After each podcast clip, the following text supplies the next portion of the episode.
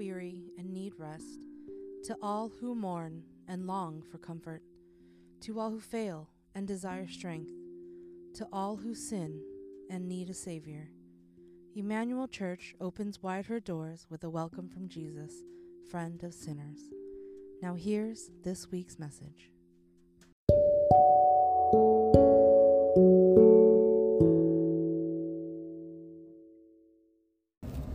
Well, we turn now to a time of the preaching of God's Word. As you uh, begin listening to this sermon, I want to ask a question for you to answer in your own mind and heart. As you sit there today, as you enter into our church service today, I wonder, what do you perceive to be your greatest need today? What do you perceive to be the need in your life of greatest importance? Think you can answer that? Think you can whittle it down to one thing?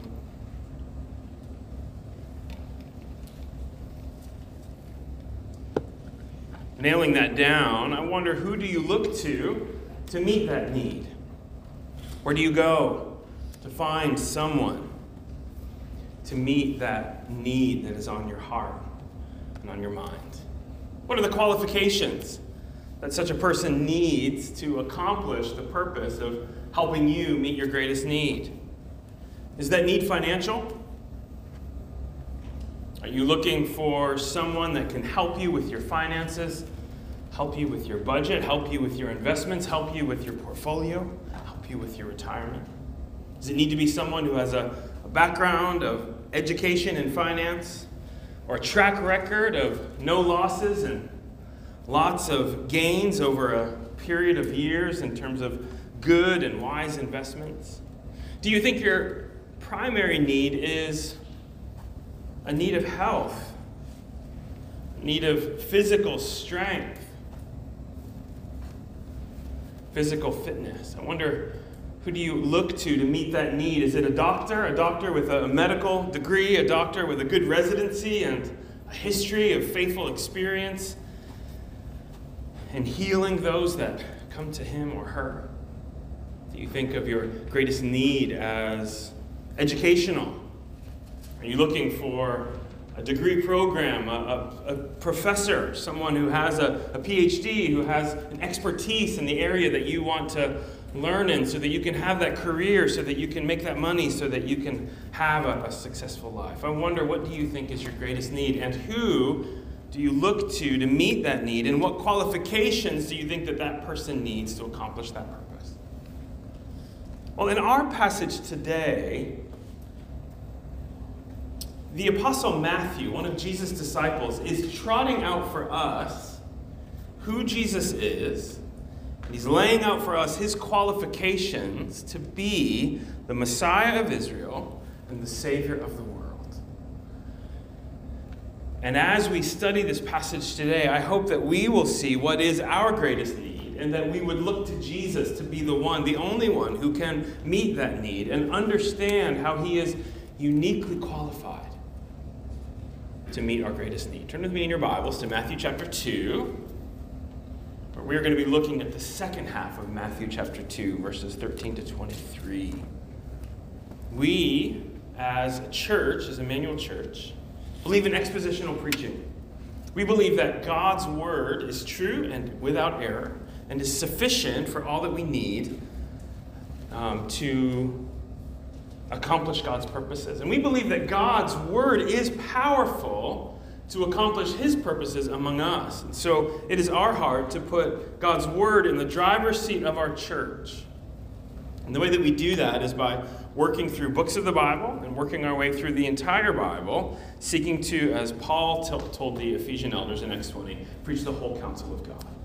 The whole counsel of God. The way that we do this is by preaching through different books of the Bible. So from the time that we started planting Emmanuel Church, we have spent the last year most of our time in the book of First Corinthians. We have gotten through the first ten chapters of First Corinthians. We hope to jump back into First Corinthians in September. But we put a pause this summer to spend three weeks in Jonah, in the Old Testament minor prophets, and three weeks in Habakkuk, which we finished last week. And last Advent season, in December of twenty twenty-two, we looked at the first chapter and the first half of the second chapter of Matthew in three sermons, considering the birth of Christ from Matthew's gospel. So we're going to take a few weeks to get through ch- the end of two, chapter three, and the first part of chapter four of Matthew, so that the next time we come to Matthew, we can study the Sermon on the Mount, which is chapters five to seven. And we're going to try to get through the book of Matthew, which is twenty-eight chapters, not all at once, but uh, we're gonna we're gonna study it through chunks, a chunk of chapters at a time. But we believe that by working our way through the different parts of Scripture, focusing on, on what God's Word says, and making the main point of each passage the main point of our sermon, we believe that God will be the one who sets the agenda in our church. We can be sure that God is the one who speaks to us. We don't use God's word to say what we want God to say, that we actually hear his voice and hear from him. Let's pray that the Lord does that for us, even today, this afternoon. Well, we are in Matthew chapter two. Matthew is one of four Gospels. It's one of the genres of Scripture. The Gospels are narratives of the life and ministry of Jesus, the incarnate Son of God, God become man, Jesus. And these are, these four Gospels, four eyewitness biographical accounts of the life and ministry of Jesus. Now, these Gospel accounts have been called Gospels because the titles given to them were titles in Greek that said, the gospel, evangelion, which means good news, according to whoever it is that wrote that book. So the title in Greek of each of these books is the name of the writer. So the title of Matthew is the gospel according to Matthew. The gospel of Mark is the gospel according to Mark. The gospel according to Luke is the third, and the gospel according to John is the fourth. They have then come to be called gospels, not because there's more than one gospel, but because these are perceived to be the kind of writings that they are. Uh, the, the gospel message of Jesus written in these eyewitness biographical accounts. Now, the, the gospels, the four gospels, are four different perspectives that are all true and are all interlocking and interconnected in their truthfulness, but are presenting the life and ministry of Jesus Uh, through unique perspectives. But each one gives a special emphasis on Jesus' death and resurrection. I've been reading uh, biographies. I am currently reading uh, a set of volumes, what hopefully will become a five-volume set of the life of Lyndon Johnson, one of our American presidents. I just finished the first volume. The author spends literally hundreds of pages on Lyndon Johnson's ancestors from many generations back, and then many hundreds of pages on his childhood from his earliest days, in order to understand what Lyndon Johnson was like as a president. It's helpful to understand what he was like as a child. Now, different from Robert Caro, who was writing the volumes of biography of Lyndon Johnson, the gospel writers don't do this. Only Matthew and Luke spend any time on Jesus' infancy or on his birth. The other two jump right into his ministry. They actually begin their gospels, though John has a short introduction. They begin their gospels when Jesus is uh, over thirty years old. They jump right into his ministry. They skip the first thirty years of his life with a focus on his public ministry, and then a, a specific, special focus on the last week of his life, and an emphasis on his death and resurrection. Why is this? Well, because this is why Jesus came. While he did live thirty years that we know very little about, the reason Jesus came was to do a very specific ministry. A ministry of preaching the gospel, healing the sick, demonstrating his authority, proclaiming who he was as the Messiah of Israel, but then laying down his life as the sacrifice for sinners that he was called to be. And then with power, being raised on the third day to demonstrate his power over sin and death.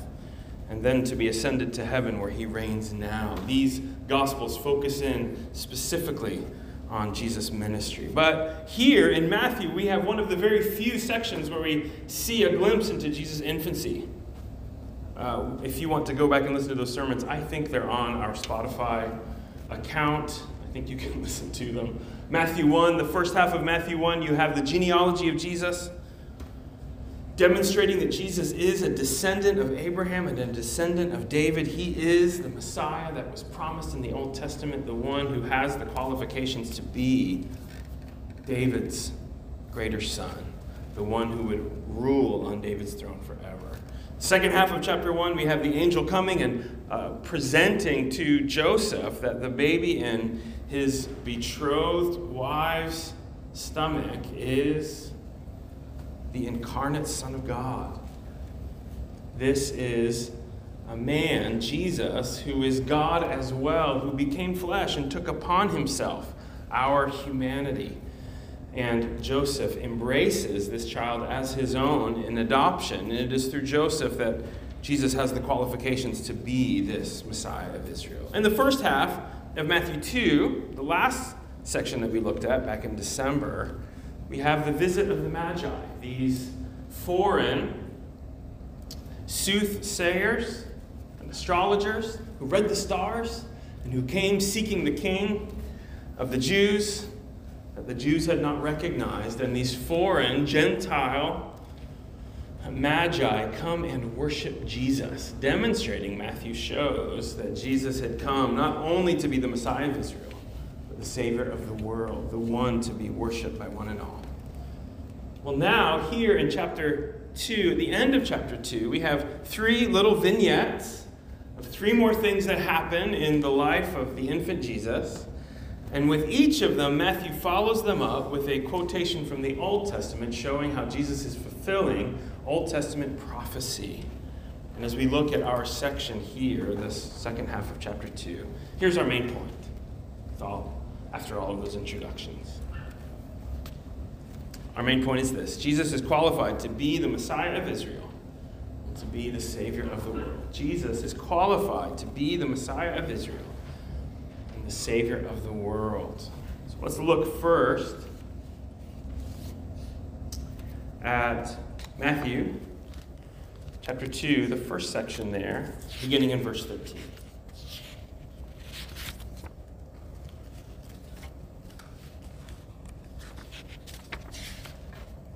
We're going to read thirteen to fifteen. This is our first point, and this is God's word. After they were gone, that is, the Magi, an angel of the Lord appeared to Joseph in a dream, saying, "Get up, take the child and his mother, flee to Egypt, and stay there until I tell you, for Herod is about to search for the child to kill him." So he got up, took the child and his mother during the night, and escaped to Egypt. He stayed there until Herod's death, so that what was spoken by the Lord through the prophet might be fulfilled. Out of Egypt I called my son. Here we have, again, God showing up miraculously, and God showing up and speaking to protect this child that had been sent. And we have here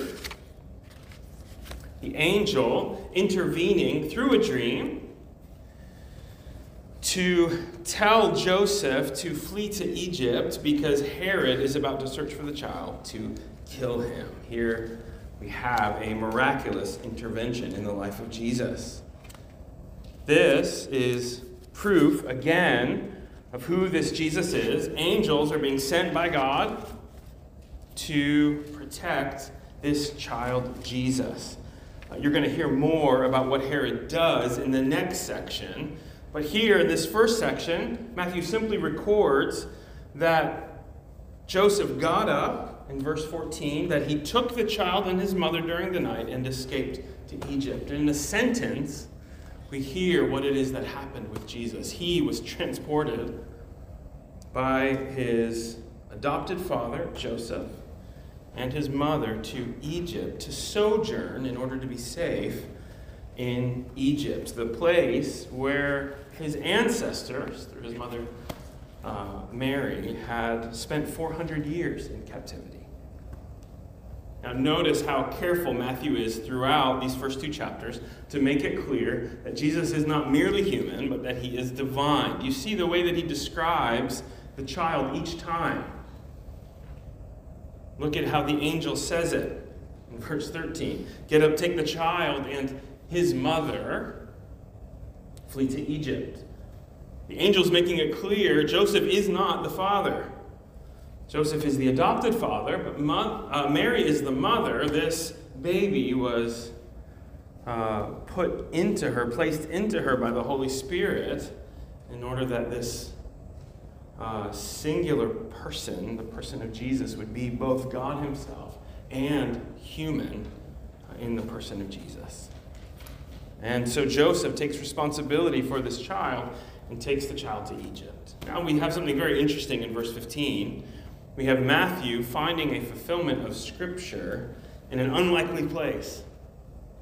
It says, verse fifteen, that he, that is Joseph, stayed there until Herod's death, so that what was spoken by the Lord through the prophet might be fulfilled.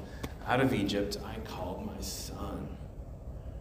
Now I remember in Bible college, struggling with verses like this to understand how is Matthew using good hermeneutics to interpret the Old Testament when a passage like this, as Jonathan so clearly explained, Hosea eleven verse one, is a verse that's talking not about Jesus, but about Israel.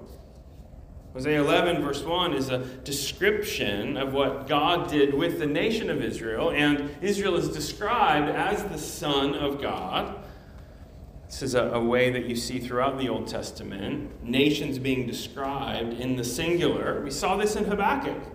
In chapters one and two, Chaldea and Babylon was described as a he throughout that book, viewing a nation as an individual. Well, here, Israel, the whole nation of Israel, is called God's son. And he describes what God did do in the Exodus as, out of Egypt I called my son. So how is Moses understanding Old Test- the Old Testament and seeing this as a prophecy that is fulfilled in Jesus? Well, Matthew isn't playing fast and loose with Scripture. I remember hearing one professor tell me, well, the apostles can do what they want when they're inspired by the Holy Spirit, but don't you use Scripture this way? And I remember thinking, ah, that, that doesn't sit right with me, because if they're understanding this by the inspiration of the Holy Spirit, they must be seeing something that I don't see in the way that they read their Bibles. And what is it that Matthew is seeing as a man inspired by the Holy Spirit, interpreting his Old Testament and understanding Hosea eleven one as in some way pointing to Jesus? Well, he's doing simply what Jesus taught his people to do. I don't know if you remember the road to Emmaus in Luke chapter twenty-four. But Jesus there, on the day of his resurrection, meets two disciples who are traveling the road to Emmaus. And he, he comes alongside them on the road, and they don't recognize him. And he engages them in conversation, asking them what they're talking about. And they tell him, this man Jesus of Nazareth, who was a prophet, was killed three days ago, and there are reports that he was raised from the dead. Jesus then teaches them. It says in Luke twenty-four, verses twenty-five and following, that Jesus said to them, how foolish you are, and how slow to believe all that the prophets have spoken. Wasn't it necessary for the Messiah to suffer these things and to enter into his glory? Then, verse twenty-seven, beginning with Moses and all the prophets, he interpreted for them the things concerning himself in all of the Scriptures. That's a profound statement.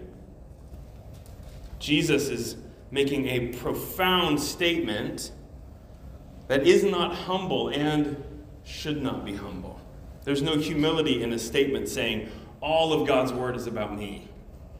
And Jesus is the only one qualified to say such a thing. He is the only one who is qualified, as in Revelation, to open the scroll of history as the one who is God himself, sovereign over all, and yet also the one who became a man to save sinners.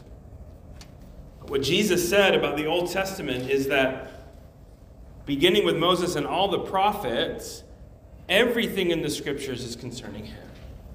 What that means is when we read our Old Testament scriptures, we need to see in everything that we read there, pointers towards Christ. That means from the very beginning pages, from Genesis chapter three, the very account in which mankind fell through sinning and rebelling against God, there is a promise there of the seed of the woman who would come, the one who would crush the head of the snake, but who would also have his heel bruised. There is, from the beginning of the Old Testament all the way through, pointers to Christ. Whether it's specific prophecies, like what the Magi heard when they came to the palace and heard from the, the scribes there in Jerusalem that this one is to be born in Bethlehem. Whether it's specific prophecies like that, or whether it's more general trajectories of Scripture, more general patterns of faithfulness that point to what Jesus would be like, or patterns of unfaithfulness that point to the opposite of what Jesus would be like. All of the Old Testament points to him. What Matthew sees here in the escape of Joseph and Mary and the baby to Egypt, what he sees here is a significance that Jesus is the true son of Abraham, the true faithful son of God, who would be faithful every place that Israel was unfaithful. That's point number one, the faithful son. In our first section here, Matthew is holding out Jesus as the faithful son. He's qualified, as Matthew writes in Matthew one, verse one, to be the son of Abraham. And as the son of Abraham, he is a descendant of Abraham who can be the seed of Abraham, who was promised to be the one, Genesis twelve, through whom all the nations of the earth would be blessed. But not only is he Abraham's faithful son, the seed of Abraham, as Apostle Paul calls him in the book of Galatians, he is also true Israel itself. And in Jesus' life, even in Jesus' travels as an infant, he is walking the path that Israel took in order to be, in the days ahead, faithful in every place that Israel was unfaithful. Matthew develops this theme throughout his book, that Jesus is the faithful son. The next time we visit Matthew in a couple weeks, in Matthew chapter three, God actually says this at his baptism. This is my beloved son with whom I am well pleased. But he's then going to go into the wilderness, and for forty days he's going to be tempted in the wilderness. And every time that he is tempted, rather than failing like Israel did, he's going to stand up under those temptations and he's going to endure them. He is going to be faithful every place that Israel failed. In this way, he will prove that he is qualified to be the Messiah of Israel. He is qualified as well to save Israel from her sin. Now, God is at work here, protecting Jesus.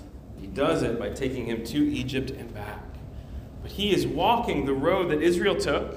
He's walking the road that Israel took and failed and then had to spend forty years in the wilderness. Jesus is walking this path with his parents, demonstrating that he is the faithful son, or as we might say it, faithless Israel's faithful son.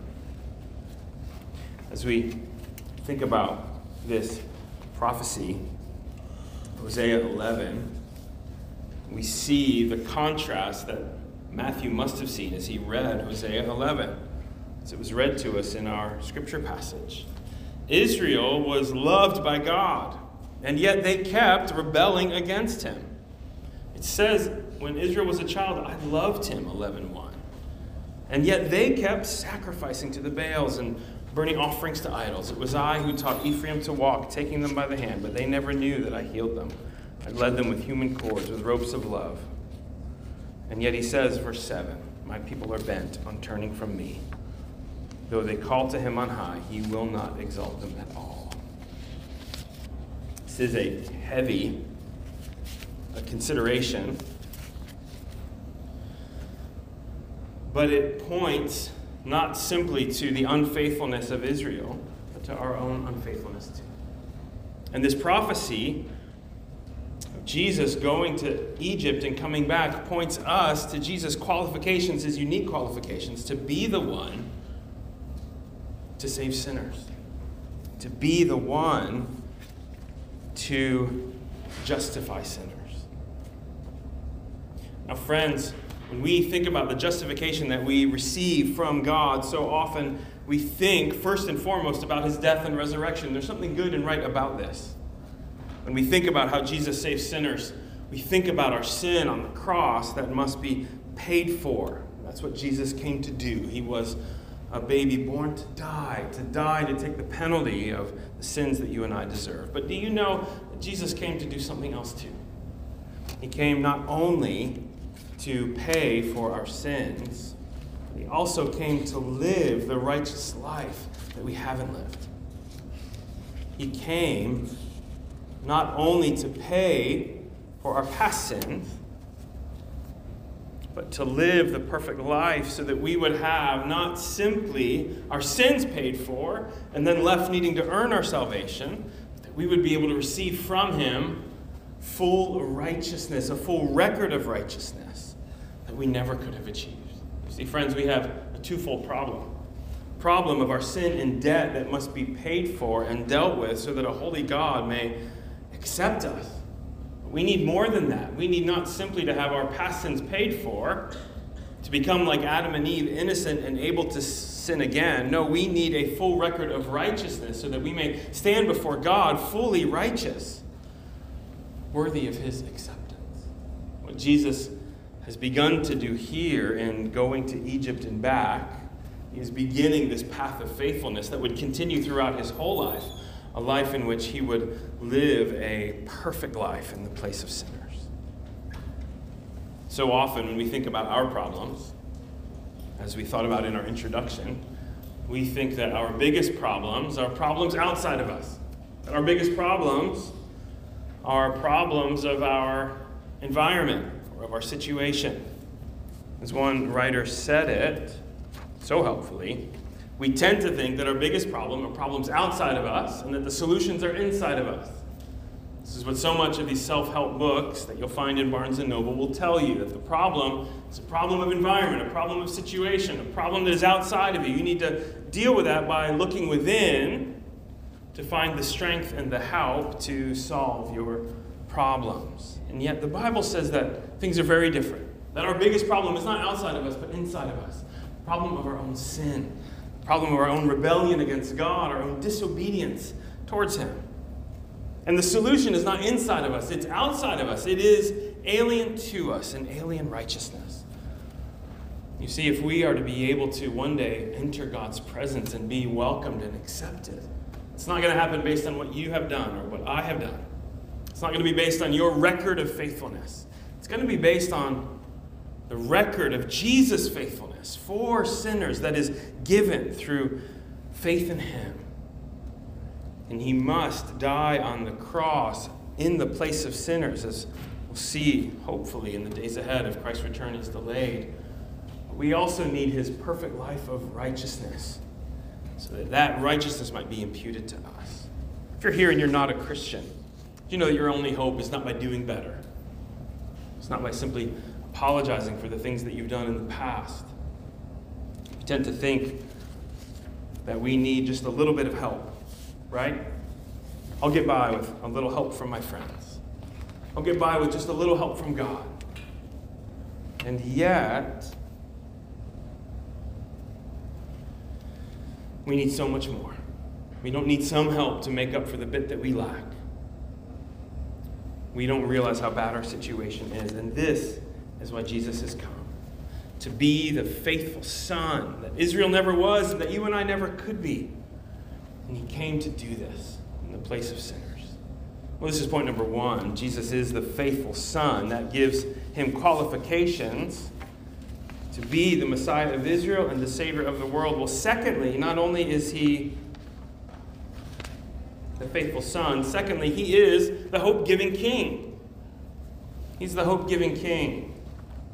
In the next section, we have now Herod following through on his anger that he's been deceived by these Magi who originally promised to come back and to tell him where the child was so that he could worship him, Herod said. And yet they're warned by angels in a dream to return back to their homes a different way. And so they do. Verse sixteen. Then Herod, when he realized that he'd been outwitted by the wise men, flew into a rage. He gave orders to massacre all the boys in and around Bethlehem who were two years old and under, in keeping with the time he had learned from the wise men. Then what was spoken through Jeremiah the prophet was fulfilled. A voice was heard in Ramah, weeping and great mourning, Rachel weeping for her children, and she refused to be consoled, because they are no more. Here we have a wicked king using his power to dominate and to harm God's people. Here, Herod is threatened by the word that there may be a king born in fulfillment of prophecy who has the qualifications to be king that he doesn't have. And in his insecurity, in his fear, he acts to seek to get rid of any rivals. Now, history tells us that by this time in Herod's life, he was very insecure, he was very sick, and he was very paranoid. History tells us that he had killed his favorite wife, and he had killed at least two of his sons that he was convinced were a threat to his power. In fact, he was so known for killing any rival or potential rival that Caesar himself made a joke, a pun in Greek, that he would rather be Herod's pig than Herod's son. The idea was at least you'd have a chance to stay alive if you were Herod's pig.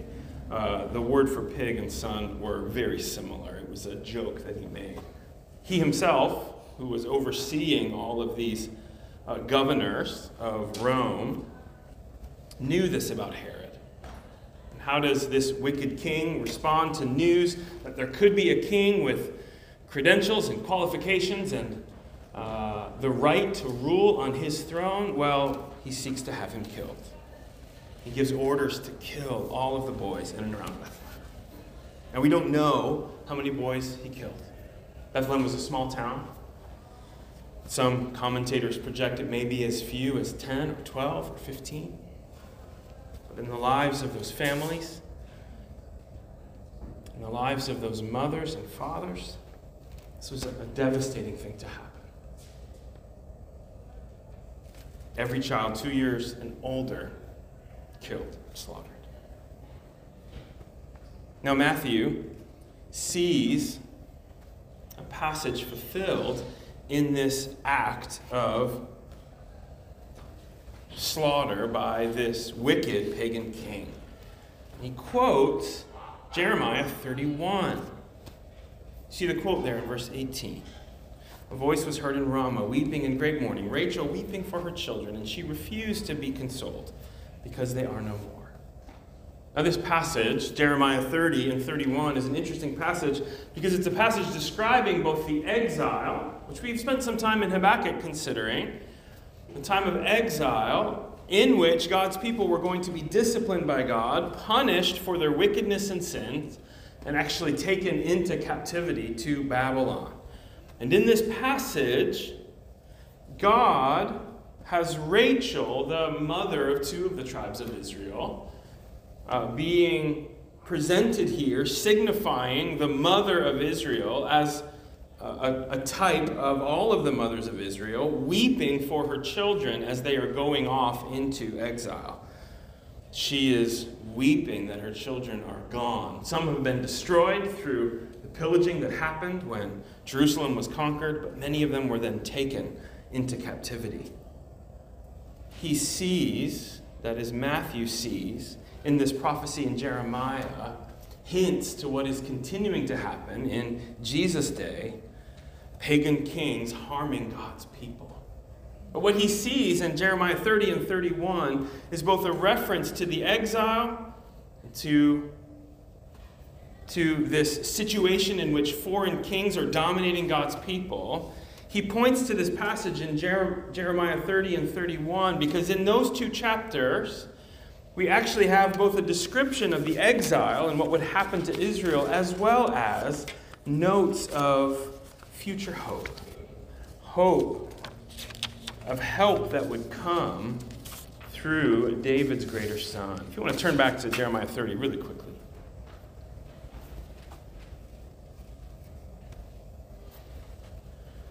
Go back to the chapter before this quote to Jeremiah thirty. He says, the word that came to Jeremiah from the Lord, this is what the Lord, the God of Israel, says, write on a scroll all the words that I have spoken to you, for look, the days are coming, this is the Lord's declaration, when I will restore the fortunes of my people Israel and Judah, says the Lord. I will restore them to the land I gave to their ancestors, and they will possess it. So he's promising a day of restoration coming. Look down at verse, uh, uh, verse eight. It talks about a time of trouble coming, in which God's people would eventually be saved out of it, verse seven. On that day, I will break his yoke from your neck and tear off your chains, and strangers will never again enslave him. That is Israel, his son. They will, verse nine, serve the Lord their God and David their king, whom I will raise up for them. See, Matthew, in referencing this passage, is referencing not simply that one verse in verse thirty-one, but this whole section. What he's seeing in these cries of these mothers is the end of the exile that is now going to end through the coming of David. King David's greater son, the one who is descended from David, Jesus, who has the right to sit on his throne, who has the right to deliver Israel and to restore her to the land that God had promised. A restoration that, as we'll see throughout the book of Matthew, will first be fulfilled spiritually through his establishment of redemption and the new covenant, and one day physically as well. He then says in chapter thirty-one that he would do this, and at that time, verse thirty-one,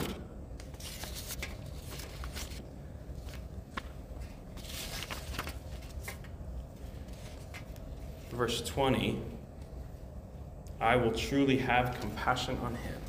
And this is the Lord's declaration. Now, how is God going to have compassion on Israel? Well, it's going to happen through the one, David's descendant, the one who has the right to sit on his throne. And he will then, chapter thirty-one, verses thirty-one and following, make a new covenant with the house of Israel and with the house of Judah. He will, at that time, make a new covenant, unlike the old covenant that faithless Israel broke. Friends, we have here the prophecy that points forward to what Jesus has come to do, which is to restore the fortunes of Israel. And he's going to do this by establishing a new covenant with his people. And what Matthew is pointing to here by quoting Jeremiah thirty and thirty-one is saying that Jesus is qualified to establish this covenant, to restore his people. He is the one who, from the ashes of a broken dynasty, has come to rescue Israel. I've, I've been watching Lord of the Rings with my kids. Aragorn, son of Arathorn, is this king who comes from the broken line of the kings of Gondor.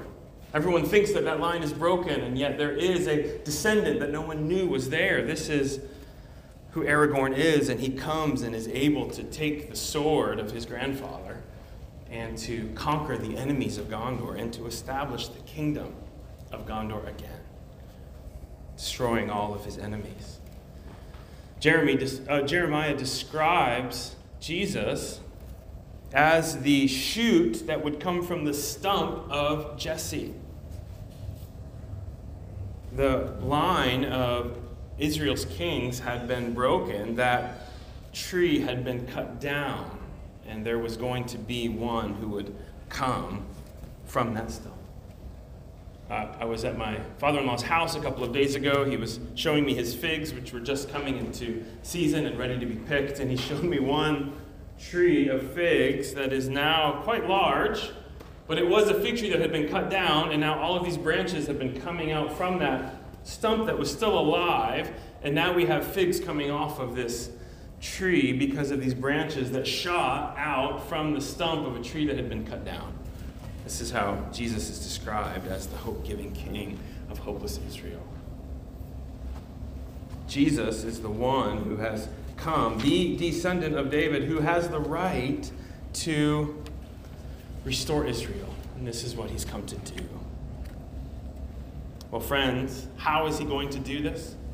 How is he, the faithful son and the hope-giving king, going to do this? Well, he's going to do it in a way that no one ever expected. Look at the third section of our passage. He's going to do it by being despised and rejected. Look at verse nineteen. After Herod died, an angel of the Lord appeared in a dream to Joseph in Egypt, saying, "Get up, take the child and his mother, and go to the land of Israel, because those who intended to kill the child are dead." So he got up, took the child and his mother, and entered the land of Israel. But when he heard that Archelaus was ruling over Judea, in place of his father Herod, he was afraid to go there. And being warned in a dream, he withdrew to the region of Galilee. Then he went and settled in a town called Nazareth to fulfill what was spoken through the prophets, that he would be called a Nazarene. Joseph, hearing that Herod is dead, returns to Israel. And it looks like in this passage, what seems to be implied is that he was ready to go back to Bethlehem, the city of David, the place where David came from, the place of kings, the home of kings, the place of his uh, ancestors. Or perhaps even thought that he should take this child to Jerusalem, the place where kings ruled in the past. But as he heads toward Judea, he hears that Herod's wicked son Archelaus is actually ruling over that area, and then he's warned by an angel again not to go there. And so he withdraws to the region of Galilee, where he and Mary were originally from.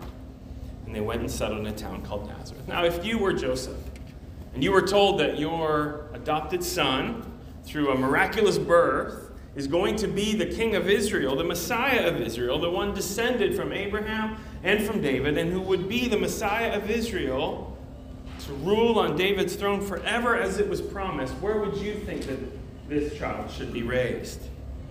Should he be called Jesus of Bethlehem or Jesus of Jerusalem?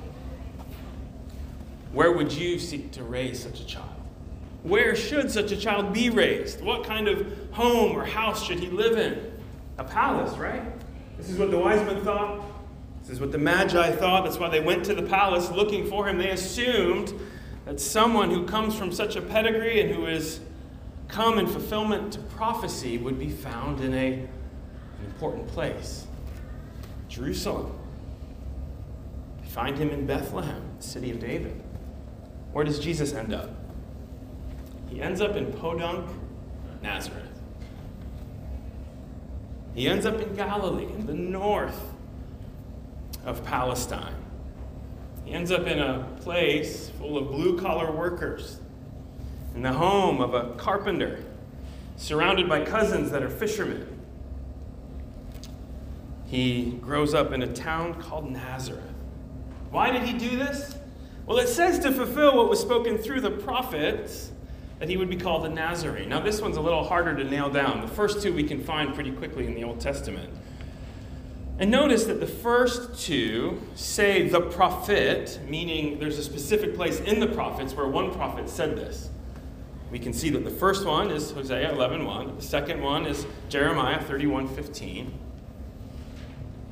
Where's this third one? Well, it says, thirdly, that this one is through the prophets, plural. But that line is not found anywhere in the prophets. You will not find anything in the Old Testament that says that the Messiah would be called a Nazarene. And there has been much ink spilt trying to figure out what does Matthew mean by this.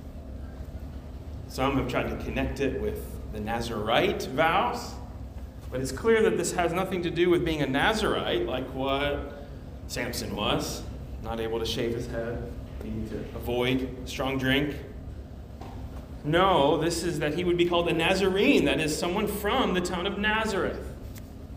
Well, it seems what Matthew is saying here is that Jesus, in the very town in which he would live and be from and be named by, is demonstrating that he is the suffering servant prophesied in the Old Testament. One who was humble, one who is despised, and one who would be rejected. We've already seen that Jesus was unrecognized by his own people. The, the Magi, the wise men, come and they say, "Where is this child born?" And the scribes point to where he would be born, but they don't even go to see whether or not he's there. He's unrecognized by his own people, and he would be then misunderstood by his own people, and he would be, even by the place he was going to be from, scorned and mocked. You remember in John chapter one, when one of the disciples, Philip, finds out where the one supposedly the Messiah uh, had come from, that he was from Nazareth, that he says, "Could anything good come from Nazareth?" And when he is being dismissed, the religious leaders say, "Does any prophet come from Nazareth?" It seems that what Matthew sees here, even in the place Jesus would be from, hints at the ministry that he would have. Jesus is qualified to be the faithful son that Israel never was. He's qualified to be the hope-giving king, King David's greater son. But how is he going to accomplish this? Is he going to accomplish it simply by riding on a horse, collecting an army, and trampling over the powers that be, conquering Rome? Well, not in this coming. He had come to earth this time not to conquer through power and force and political uh, um, persuasion. He had come this time humbly, to be despised and rejected, to be misunderstood and mocked, to be scorned, rejected, and to be, as Isaiah puts it in Isaiah fifty-three, acquainted with grief. He would be the suffering servant who would conquer, not with the power of armies, but who would conquer our greatest enemy, our enemies of sin and death, through laying down his life. D A Carson wrote this, thinking about our introduction. If God had perceived that our greatest need was economic, he would have sent an economist. If God had perceived that our greatest need was entertainment, he would have sent us a comedian or an artist. If God had perceived that our greatest need was political stability, he would have sent us a politician. If he had perceived that our greatest need was health, he would have sent us a doctor. But he perceived that our greatest need involved our sin, our alienation from him, our profound rebellion, our death, and he sent us a Savior. This is who Jesus is, and he is uniquely qualified to be the faithful son, to be the hope-giving king, and to be the suffering servant. We see even in his infancy travels hints at the, at the Messiah and the Savior that he would be. Unrecognized by his own people, rejected by them, he would become the Savior of the world, gathering for himself a people from every tongue, tribe, and nation. And through his righteous life and his sacrificial death, he would be uniquely qualified and uniquely able to save sinners. So, friends, how do we apply a passage like this to our lives? Well, we must understand, first of all, who this Jesus is. We must embrace him as our only hope and our only Savior. We must, if you're here and you're not a Christian, repent from ever being able to achieve your own salvation through your own works. You must reject not only your own sin through repentance, but even your attempts at saving yourself through your own righteousness. And you must cling to Christ and Christ only. Friends, our, our salvation can only come through an alien righteousness being applied to us and through a sacrificial death in our place. And this is what Jesus has come to do, to live that perfect life, to die on the cross in the place of sinners, so that sinners like you and me would have hope. Not simply hope of a good life here and now, but an eternal hope of being reconciled to our Creator God, our Holy God, and being able to know that we are, through Christ, His beloved children, to be with Him forever in blessed joy. Friends, how about for those of us who are Christians? How do we apply on passages like this? Well, I think all of us are going to be sliding into some kind of legalistic mindset the more we go through life. It seems to be hardwired in us. If we're to be living the lives that Jesus has called us to as His people, we need to work against that slide into legalism that all of us seem to have. I don't know if you've ever done canoeing. I grew up uh, in a youth group that did a lot of camping and backpacking. We even did some canoeing. And I remember having to canoe at times upstream on a, a river. And if you just stayed where you were, you were going to be going the wrong direction. You literally had to work twice as hard, because not only did you have to push the boat that direction, you had to fight against the river or the stream that was going in that direction. Well, friends, we have to do that when it comes to our own tendency towards legalism. All of us have a tendency to slide back into a mindset of thinking that we have to earn our favor with God, that it's going to come. If God's going to love us, if He's going to be happy with us, it's going to be based on what we do. We have to do better. We have to improve. If God's going to love us, we've got to do more. We've got to aim to do better. This can be found in our own attitudes of feeling more confident in our relationship with God based on the day that we had, or based on how good that we did in our Christian life. It can also be found on the flip side with how devastated we get when we fail, when we sin, or when we are uh, able to see just how sinful we are when that mirror is shown to us. Friends, if you're here and you're Christian members of Emmanuel Church, we need to be a kind of people that continue to rely not on our own works to save us or even to improve our standing with God, but to trust in what Christ has done for us as our only hope. And then to have the confidence that because it's Christ's record that gives us standing with God and not our own, we can have the confidence to simply seek to grow, to look more like Jesus with each passing day, delighted to look more like Him through the power of the Holy Spirit, excited to see one another growing to look more like Him, not to earn His favor ultimately, but to be more and more like our beloved Savior. Uh, C H Spurgeon put it so clearly, I'm just going to read him at the end of our time here because I couldn't say it better. This is this slide that all of us are uh, have a tendency towards. C H Spurgeon, the British pastor of two centuries ago, said it. It is ever the Holy Spirit's work to turn our eyes away from ourselves to Jesus. It's ever the work of the Holy Spirit to turn our eyes away from ourselves to Jesus. But Satan's work is just the opposite of this, for he's constantly trying to make us regard ourselves instead of Christ. He insinuates your sins are too great for pardon. You have no faith. You do not repent enough. You'll never be able to continue to the end. You have not the joy of His children. You have such a wavering hold of Jesus. All these are thoughts about self, and we shall never find comfort or assurance by looking within. But the Holy Spirit turns our eyes entirely away from self. He tells us that we are nothing, but that Christ is all in all.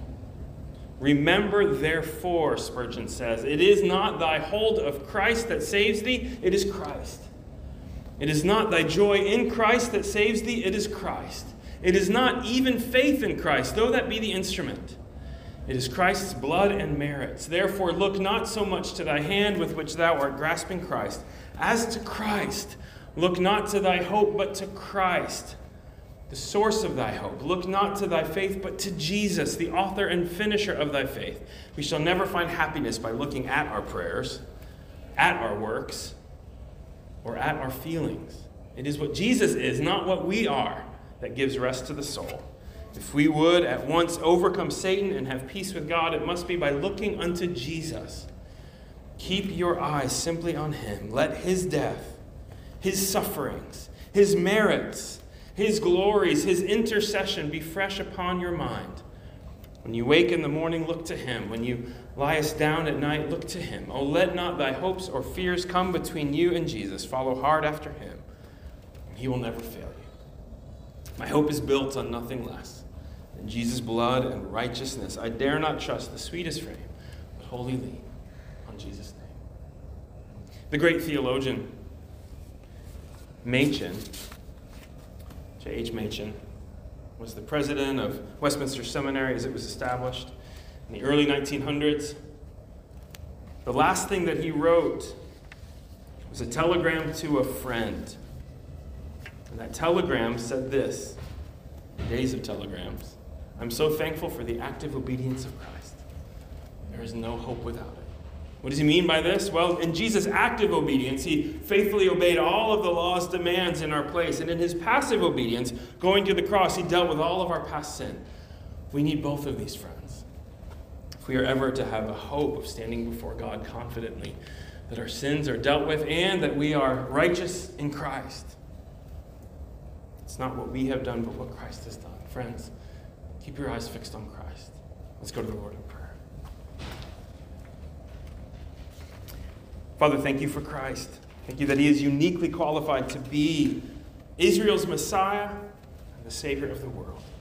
Lord, thank you that we have hope only in him. Lord, we pray that you would help us to fix our hope only on him.